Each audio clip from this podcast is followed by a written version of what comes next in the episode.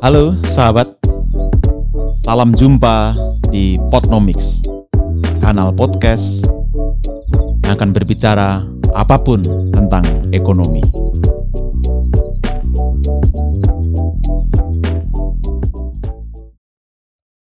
Salam jumpa, sahabat Potnomics. Kita berjumpa lagi di episode keempat. Pada kesempatan ini kita ingin bicara lebih detail. Sebelumnya saya sudah menjelaskan tentang Perpu 1 2020, lalu pemulihan ekonomi nasional, dan sekarang saya mau fokus pada perintilan-perintilan, perincian dari program PEN itu, sehingga kita punya gambaran yang lebih utuh. Saya akan menyebut tema besar kita kali ini lebih mudah bansos ya, bantuan sosial yang lebih eh, mudah kita pahami dan ini menjangkau semuanya. Sebagaimana kita ketahui, pandemi membuat situasi tidak mudah. Semua sulit. Gak ada yang bisa bilang ini mudah, baik-baik saja, bisa dihandle dan sebagainya. Karena COVID, ekonomi kita sangat melambat, bisa dikatakan sempat lumpuh, supply, demand, semua terpukul.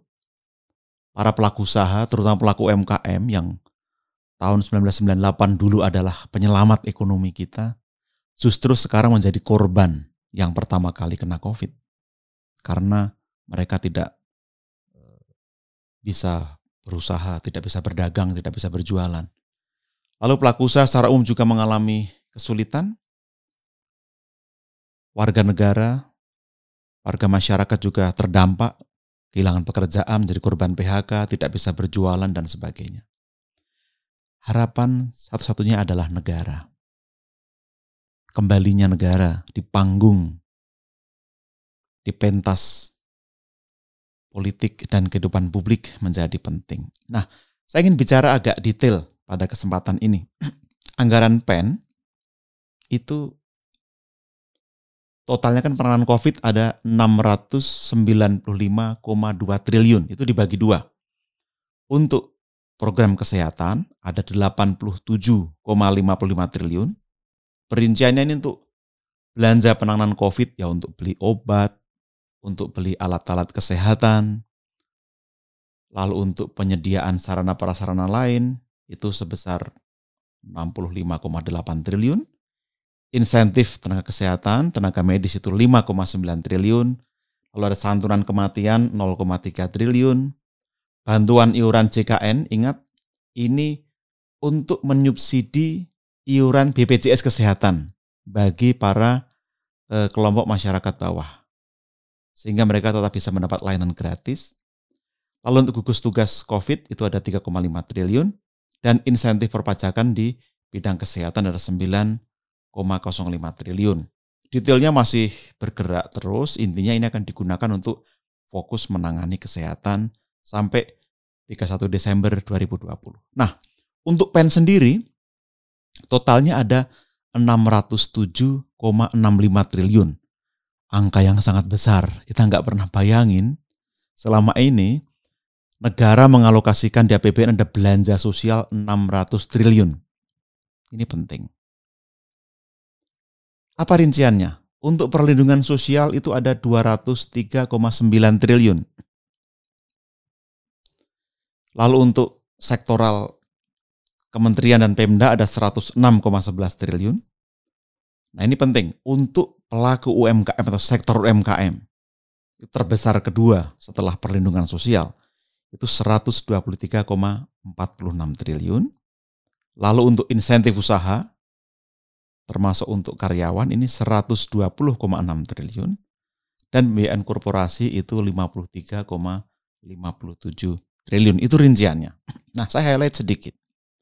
Untuk perlindungan sosial atau bansos, apa saja? Ini misalnya untuk eh, program keluarga harapan. Ini sudah menjangkau kurang lebih 20 juta keluarga. Ada alokasi 37,4 triliun. Besar sekali. Lalu berikutnya juga ada alokasi untuk sembako 43,6 triliun. Lalu ada bansos Jabodetabek 6,8 triliun, yang non Jabodetabek 32,4 triliun, prakerja 20T untuk 5,6 juta, ada diskon listrik 6,9 triliun, untuk logistik pangan sembako itu 25 triliun dan BLT dana desa 31,8 triliun. Itu akan menjangkau lebih dari 21 juta eh, keluarga di desa, termasuk para korban PHK sudah pulang ke desa berhak mendapatkan ini. Lalu untuk MKM, itu ada subsidi bunga untuk para pelaku UMKM. Mereka selain ditunda kreditnya, juga berhak mendapat subsidi bunga. Ini 35 triliun kurang lebihnya. Lalu penempatan dana dari pemerintah ke Bank Himbara dan Bank PPD untuk program penyaluran dana itu mencapai 78 triliun. Kalau ada belanja penjaminan, supaya para pelaku usaha bisa mendapatkan akses kepada modal atau pinjaman lebih mudah dan lebih murah, ada penjaminan 5 triliun. Lalu penjaminan modal kerja 1 triliun. PPh final UMKM. Jadi ingat, bagi para pelaku UMKM yang menjadi wajib pajak, selama ini bayar pajak setengah persen kan, sebulan dari omset. Nah, ini juga mendapat keringanan, yaitu ditanggung pemerintah. Dan ada pembiayaan investasi kepada koperasi dan LPDB UKM 1 triliun. Yang lain yang penting apa saya highlight. Misalnya insentif usaha. Ada alokasi untuk karyawan yang gajinya sampai dengan 16 juta per bulan, PPh-nya ditanggung pemerintah sampai dengan Desember 2021. Selain insentif lain misalnya pengurangan angsuran PPh pasal 25, lalu percepatan pengembalian PPN, penurunan tarif PPh badan, dan sebagainya. Itu yang sudah dirancang dan sekarang sedang dijalankan.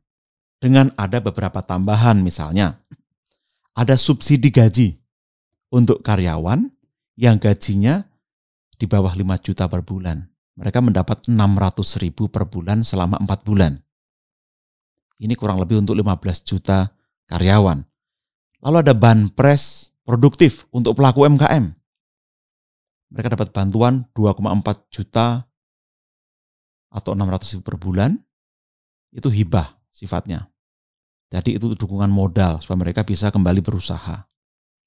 Dan dukungan lain untuk para pelaku UMKM misalnya ada pinjaman tanpa bunga atau pinjaman bunga lunak dan sebagainya.